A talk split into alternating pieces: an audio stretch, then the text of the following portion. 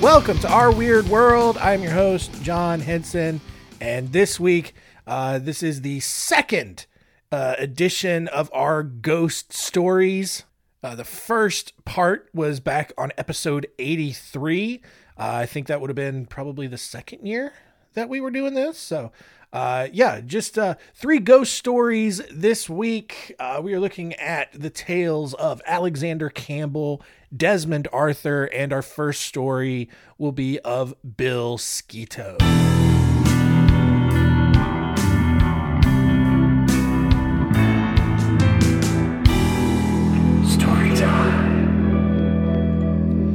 Sketoe was born on June 8th, 1818, in Madrid, Spain, which I know that's not what you were expecting with a name like Bill Sketoe. But he immigrated to rural Dale County, Alabama, with his father when he was a child. So now it sounds about right. Uh, Sketoe grew up to become a preacher, got married, had eight kids, which also sounds like a very Alabama thing to do.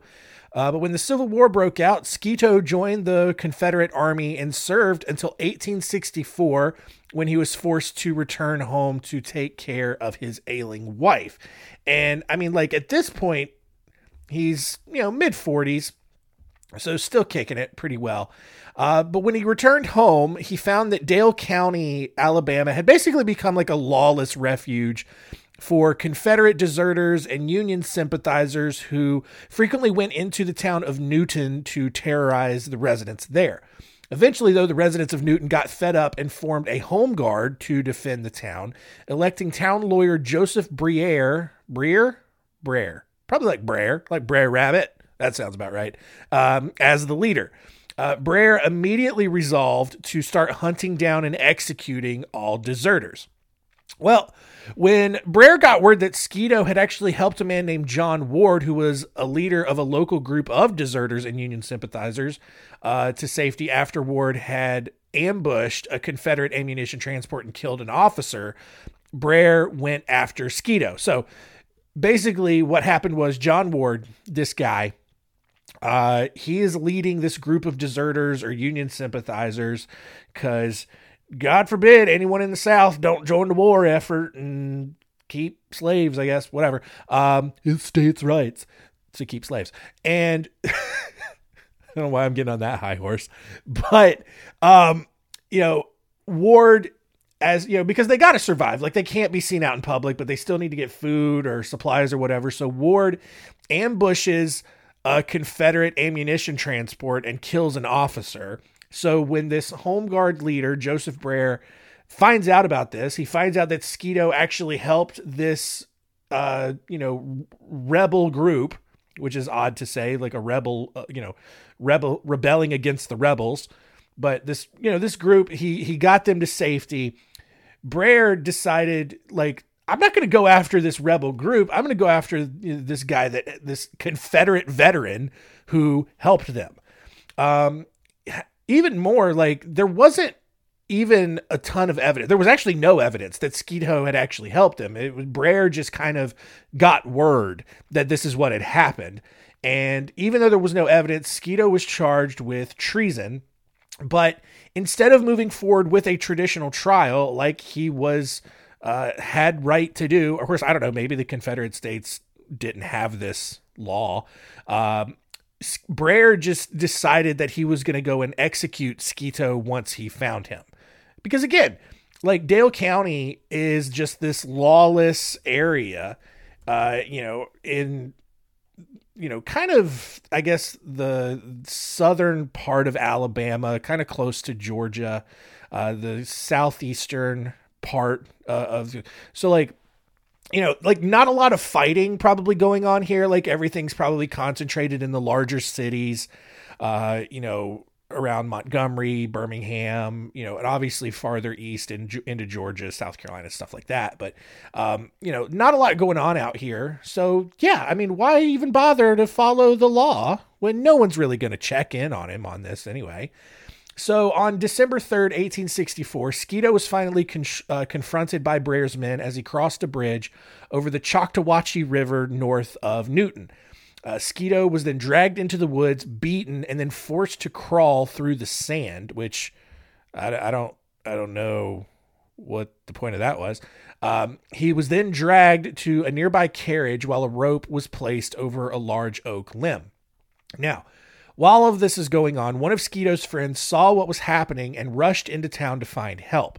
Brer, knowing that Sketoe was probably likely innocent, but was really trying to really just prove a point that like none of this is going to be tolerated, uh, asked Sketoe if he had any last words. And so Sketoe, being a pastor, he asked if he could just pray. And so since this is Alabama, Brer's like, all right, guess I can't deny you your chance to talk to God because yeah, we all got to do that. I right? That's pretty pretty important.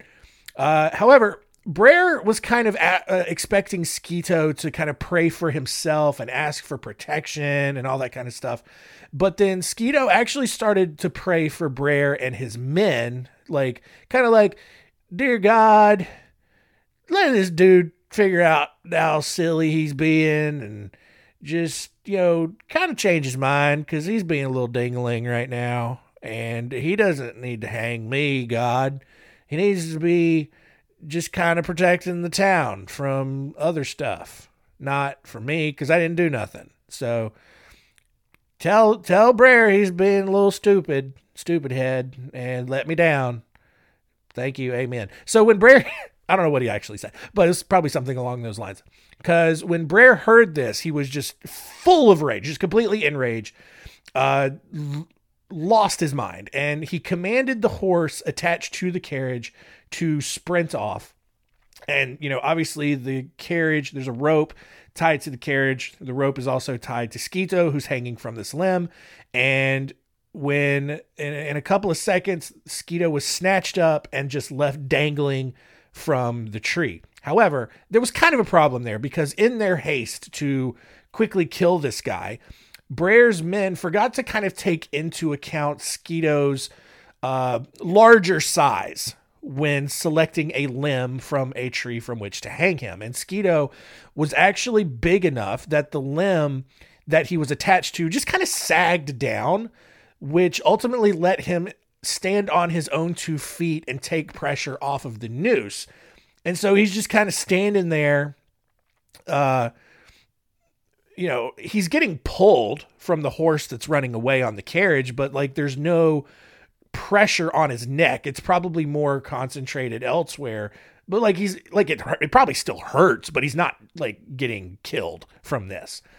So Brer's men decided to dig a hole around Sketoe's feet as fast as they could so that they could ultimately still hang him, which I don't know. Like, do something else right? Like he's not. You only have shovels.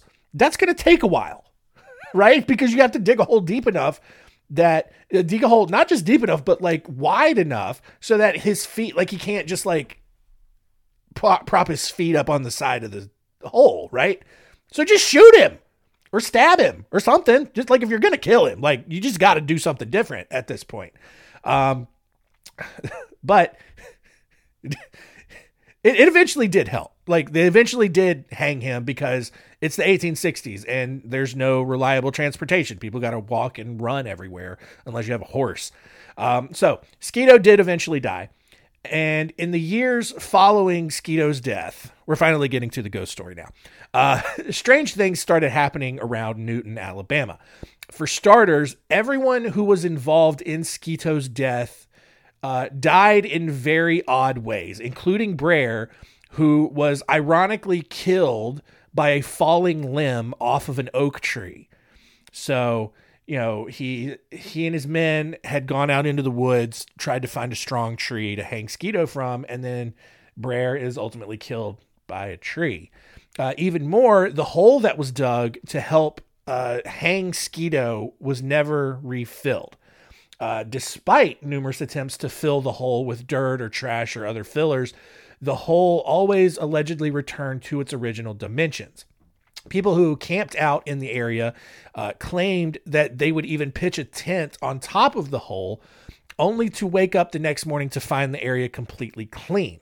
Some residents, however, insist that it was really just Sketoe's uh, friends and later sort of sympathizers and supporters who would always come and keep the hole clean and visible for several years after his death. However, uh, finally, in 1979, a new bridge over the Choctawhatchee River was built over Sketoe's Hole.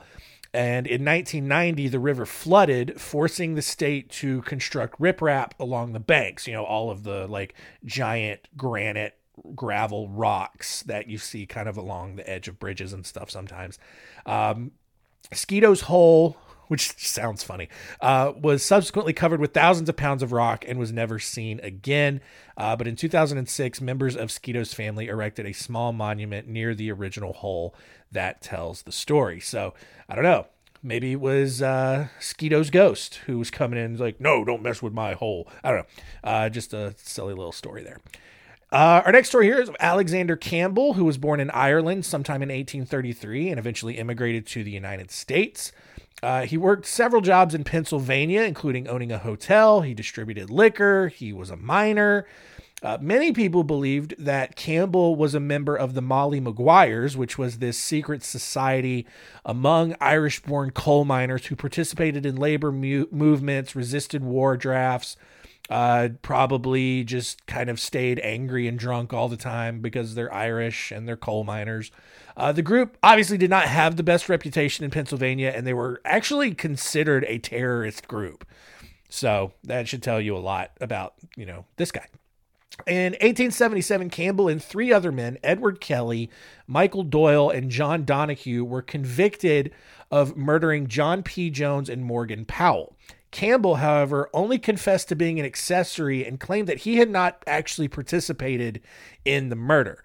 Uh, apparently, though, that did not matter to the court, who openly opposed anyone who was associated with the Molly Maguires and took only, really only considered evidence from a lone detective of the Pinkerton agency to sentence Campbell and the other three men to death. So basically, the courts already pretty biased against the Molly Maguires. They had a reputation. Like I said, they were considered a terrorist group. There wasn't a ton of evidence against these guys in the in the two people that they murdered, except for this one detective from the Pinkerton agency, which Pinkerton, very famous detective agency. They were involved uh, with H.H. Uh, H. Holmes's uh, murder case. I think they had some sort of involvement with Abraham Lincoln at some point, but very well known, very, you know, uh, respected detective agency. They had some loose, loose evidence, nothing really concrete or direct. And the court thought that that was good enough. We're going to get some of these Molly Maguires off the street. And they sentenced um, all four men to death. So, for the next few days while they awaited execution, Campbell was confined to his cell where he was basically forced to listen to the gallows being built, which is that's got to be a weird experience, right? Like you're sentenced to death, and then you basically are forced to listen and watch your, uh, you know, death instrument being built right in front of you. Well, on the morning of his execution, the courtyard was crowded with townspeople who had come to watch the hangings because that's just what you did back in the day. There wasn't obviously no TV or anything. It's like you maybe read the newspaper if you know how to read, or you go down to the local jail to watch criminals get hanged. And like we need to have we need to bring that back, right? Like let's like for some of the most heinous murderers and criminals out there, like some of these mass shooters, that would be some great catharsis for people. Like give them the death penalty and then like pay per view their execution. Oh, God, what a that that you want to eliminate the national debt? Let's charge a hundred bucks pay per view or something to view someone's execution. And let's let's just do it, man. We've got enough mass shooters in this country. We can line them all up and let's go, right? Uh just I I mean and it's it's one execution per pay-per-view. We can uh we can make it a whole big production, right? Let's let's have let's walk them in with some entrance music like they're a WWE wrestler. Let's let them say some words. You know, let's see what kind of approach they take. Maybe they'll be really um, really remorseful and try to maybe sway public opinion on them in the end, or maybe they'll be like real heels and like really be like, yeah, Hitler was right about everything and those kids deserve to die. And so they really get the crowd riled up and really hate them. You know, like it would be fun. It would be a fun experience. Now, that's is that super dystopian and probably lead to some other crazy things happening in our society? Absolutely, and that's probably why we don't do it. But man, that would be cool. It would be really cool and interesting. And I really think, uh, you know, talk about like legalizing weed to get some extra tax revenue. Pay per view some death row executions. Let's let's get weird up in here with that, man. I don't know, man. When I'm president, we're pay per viewing death row executions. Uh, that's that's the great idea and a terrible idea at the same time. Anyway, back to this ghost story. Uh, he, Alexander Campbell, he's sitting in a cell where he's forced to listen to the gallows being built. And on the morning of the execution, this courtyard becomes crowded with people to come watch the hangings. Um, while Kelly, Doyle, and Donahue, the other three people involved in this double murder, while they calmly marched to their deaths, Campbell was adamantly professing his innocence. Like he is still, you know, claiming that he had nothing to do with this, that he's being framed, that, you know, system's rigged, all this kind of stuff. Uh, and when the guards refused to listen, Campbell pressed his hand to the dirt and then made a handprint against the cell wall. And then eventually, as the guards dragged him from his cell, Campbell claimed that his handprint would remain there forever as a sign of his innocence, and then he was hanged a short time later. Well, guess what? You can see where this is going. Just as Campbell predicted, that handprint remained. Uh, despite numerous attempts to wash it, paint over it, and even just replace the whole wall, allegedly this handprint stayed there. Uh, some forensic experts have claimed that the wall was never actually painted over, and some people argue over whether it was Campbell's right or left hand that he used to make the original mark. Still, the Carbon County Jail, where Campbell was executed, was placed on the National Register of Historic Places. The handprint is apparently still there today. You can go see it. Um, but also, uh, a lot of people now think that it wasn't even Campbell's hand. It was a it belonged to a guy named Jim Thorpe. Who knows? But the prevailing story is that you know this murdered man left his little ghost handprint, and it is still seen today. Our final story here is of Desmond Arthur, who was a pilot in the Royal Flying Corps during World War One. Um, since airplanes were still relatively new during World War One, there were a ton of crashes as countries tried to teach people how to operate these new vehicles, especially for combat in a war. And on May 27th, 1913, Arthur was making his descent at 2,500 feet during a training flight over Montrose, Scotland, when the right wing of his BE 2 biplane snapped off, which was really just a thing that happened a lot to early airplane models back then, right? Like, not like the the architecture still getting figured out, right? And so you could just be flying and then maybe you hit some turbulence or something and your wing just snaps off. Uh, not not as common today, obviously. Um, the plane slammed the ground and Arthur was hurled out of the cockpit, killing him instantly. Uh, his body was recovered over 100 yards from the wreckage. And despite a report issued by the Accidents and Investigation Committee of the Royal Aero Club, which found that the cause of the crash came from a faulty repair to a broken spar on the wing, another investigation by a government committee three years later listed pilot error as the official cause of the crash. Well, shortly after that government report was issued in August of 1916, Major Cyril Foggin saw what looked like a ghost walk into the officers' mess hall at Broomfield Farm where Arthur's squadron had been relocated.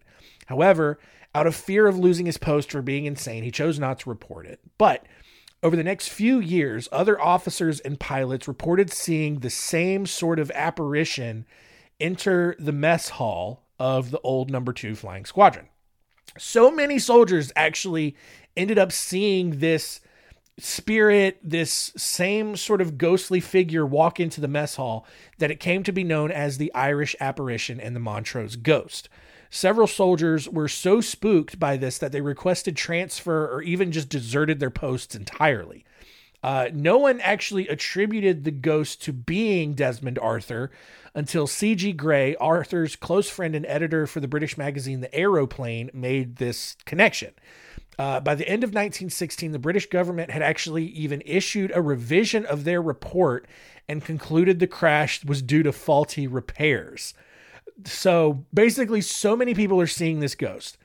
And then one of Desmond Arthur's old friends is like, I don't even know what accent he had. I'm not even going to do it. But basically, he was just like, hey, this initial report said it was the plane's fault, and then the government said it was Arthur's fault. This is probably just Arthur's ghost hanging out here trying to get someone to change this report. And so many people were like, yeah, that seems totally plausible. That I make a ton of sense here. And they pressured the government to literally changing the report because so many people thought they were seeing this pilot's ghost. Um, after one more sighting in 1917, uh, Desmond Arthur's ghost was not seen again until 1940. Uh, this time it began when a pilot was searching for a German Heinkel bomber during World War II when he became distracted by a biplane flying nearby, which was odd because biplanes weren't really a thing anymore. It was more like jets and, and prop planes and all that.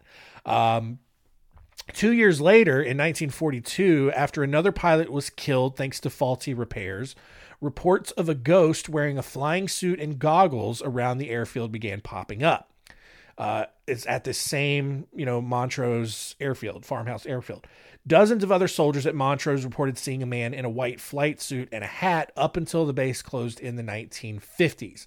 In 1963, Sir Peter Masefield was flying near Montrose when he saw a BE 2 biplane crashing in the distance, just like the one that Desmond Arthur uh, flew. However, when Masefield landed, there was no evidence of a crash to be found anywhere. So maybe Desmond Arthur's ghost just out there flying planes and crashing into the Scottish countryside.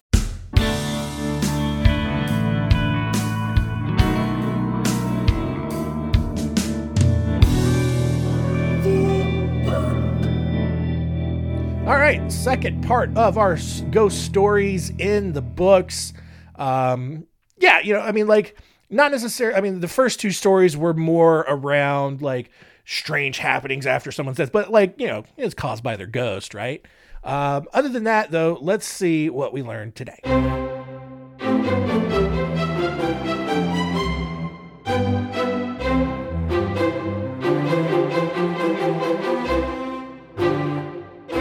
What did we learn? Number one, Bill Sketoe's dirty, dirty hole.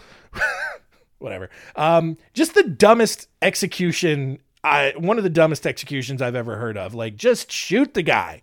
Like, okay, fine. You just you, you can't hang him. So now you're gonna like quickly dig a hole big enough that he can't prop himself up on the sides so that he could then eventually hang. Like, I don't know, just real stupid. Uh, number two, Alexander Campbell, part of the quote unquote terrorist group Molly Maguire's, professed his innocence as part of a double murder, smacked his dirty hand on the wall of the Carbon County jail, and you can allegedly still see that handprint today, even though some people think it wasn't even his handprint. Uh, number three, Desmond Arthur crashed his plane, got real mad when the government said it was his fault, and so now he just keeps reappearing at these old, uh, you know, former uh, Air Force bases, and uh, people continue to see his ghost crashing his own plane because I don't know, maybe he was just a bad pilot.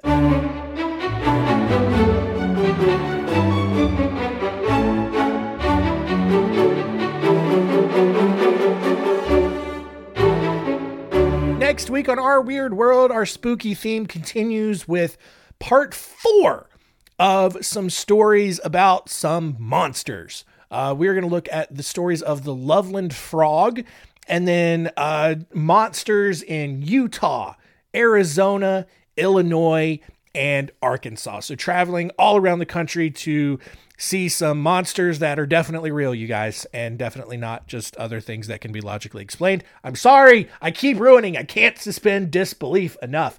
Uh, but maybe you can, and just you get past my uh, cynicism or whatever. I don't know. I'm sorry. I'm not a good host for stories like these. Anyway, that's going to do it for this week. Thank you all for continuing to listen. Keep telling all your friends and keep it weird.